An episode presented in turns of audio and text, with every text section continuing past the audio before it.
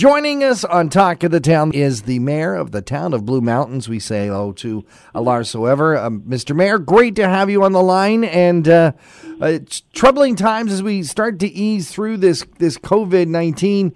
Uh, it wasn't long ago when Simcoe, uh, you know, Muskoka Health Unit uh, was sort of on the darker side and, and, and Grey Bruce was doing well. Things have flipped a little bit.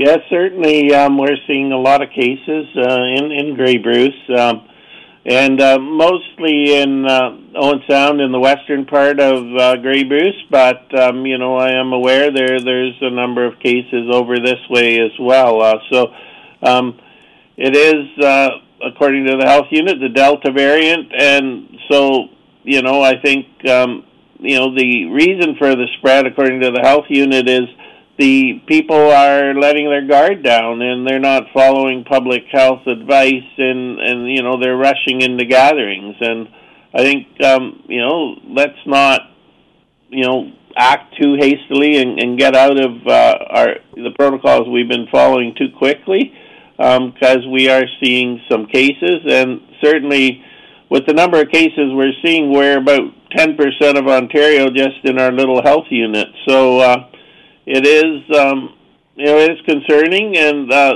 so what? A, the only way we can be sure that we're safe is to be vaccinated, and so we we do have. Uh, our doctors stepping up here in the Blue Mountains, and there's been a number of clinics. Uh, there's uh, one almost every day this week, either at the uh, um, Blue Mountains Community Health Center or also, the community center on Thursday, there's a drop-in clinic uh, from 10 to 2, and every uh, Tuesday, that's today, Wednesday uh, night at the Blue Mountains Community Health Center, and next weekend as well at the Community Health Center from 10 to 2. So there's lots of clinics around. Um, you can see those on the uh, Health Unit website and also on the town website. So uh, I encourage everybody to get vaccinated. Um, and and definitely, as you mentioned, uh, don't treat the relaxing of the protocols and the slightly opening up of things. Don't take it that it's over and and and let's stick to those protocols. Yes, it's, it's very important. Um, you know, we are getting close to the end of it, and um, you know, we're doing very well with vaccinations here in uh, the Blue Mountains. Uh, for our seniors over 65, 86% of them have had at least one dose, and uh, so that that's great news. 75% two doses, and then for the population as a whole, uh, we're 78% with at least one dose, and only 50%. 55%, however, with two doses. So we got a ways to go to get everybody fully vaccinated, but you know, I do encourage everybody to get out and get fully vaccinated. That is the sure way of making sure you're safe. Let's talk about business around the council table, or I guess these days around the council screen. Uh, you guys have been really busy. A rather extensive meeting last meeting. One of the topics you you were brought, discussing quite a bit is um, some updates to the licensings for short term accommodations and accommodation permits. Uh, what's the deal there? It looks like you're going to have owners take some responsibility for their guests. Yes, uh, certainly. Um, short term accommodation is uh, a priority here. Uh, we were one of the first municipalities in Canada to actually bring in short term accommodation rules, and uh, we've been uh, going through it's almost a two year process now on uh, updating that bylaw to uh, fill in some gaps in it. Uh, one of which is advertising, and you know we're trying to crack down, particularly on the illegal short-term accommodations. Uh, short-term accommodations are an important part of the economy, of course, but you know we want owners to be responsible, and by large part, all of them are. Um, but you know, you can imagine if the house next door to your house is being rented out every weekend. Um, people aren't coming up here for a quiet um, stay. Some are. Some are coming up to party. So you can imagine having a party next door every uh, weekend. Um, not exactly the ideal situation for a residents. So what we've done is uh, we've tightened up the rules on noise uh, and um, and also enforcement of illegal uh, accommodations. So basically, everybody here who wants to rent uh, for less than a month, they have to be registered, and um, then there are rules they have to follow. Most of them are happy to do so because we are a very popular destination, and it is a good way. Um, it is a good business, but uh, we want to make sure that their neighbors are uh, protected as well. Mayor, so however, when we're talking about illegal um, uh, short-term accommodations, are we talking things uh, like the online um, um, rent home, you know, short-term rentals, that kind of thing? Uh, yes, exactly. And so now, um, with our advertising bylaw, people will have to show uh, a license number when they advertise. It'll be far easier for us to track down what what are the illegal uh, Airbnb type operations. Um, and so, with the short term accommodation, you know, we also have mandatory fire inspections. So, you want to make sure that all of these places that people are living in um, do have smoke alarms, uh, CO2 detectors, and all of that. Um, the last thing we want to see is uh, a tragedy. Do we have bylaw actively searching sites like Airbnb, checking on those those places that are promoting accommodations in the town of Blue Mountains that aren't registered, that aren't licensed? Uh, yes, yes, we do, and, um, and so it's not purely complaint based. There is an active uh, investigation on all of these.